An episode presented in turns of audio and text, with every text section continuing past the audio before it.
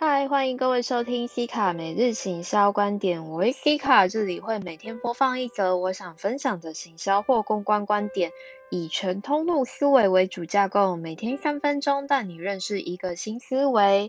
今天想与各位分享的是影视业的露出效益。三月八号，CBS 频道播放了英国皇室哈利王子与梅根王妃接受欧普拉的专访节目。今天没有打算要谈英国皇室或是种族歧视的问题，而是想要好好谈那张椅子。对，就是专访的那张椅子。因为这场专访而让那张椅子卖到缺货了呢。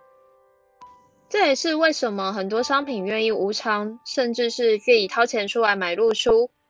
在我这的资深读者应该都知道，我曾经担任过影视行销。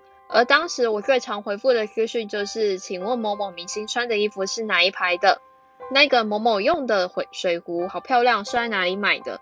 甚至是那个场景在哪里？小编可以告诉我吗？我想去。刚好我现在的公司有赞助一部戏剧的露出，同事问了问我，你觉得影视业的品牌露出有价值吗？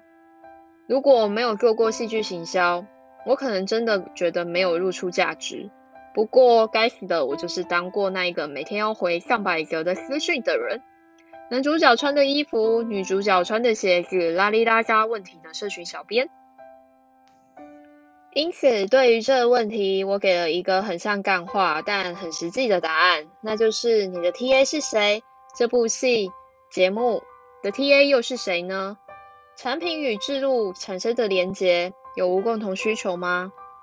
有没有连接才是关键，也才真正的可以产生热议。但前提都是要你也押对宝，押中收视率高的节目或是声量高的明星使用，这才有机会创造出一个画面。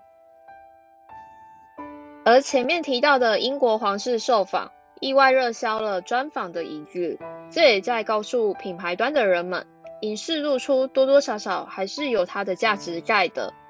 但就真的是看你有没有押对片。好的，如果你喜欢的话，可以跟我贴文填个爱心，分享按收藏。我们明天继续一日一分享，拜拜。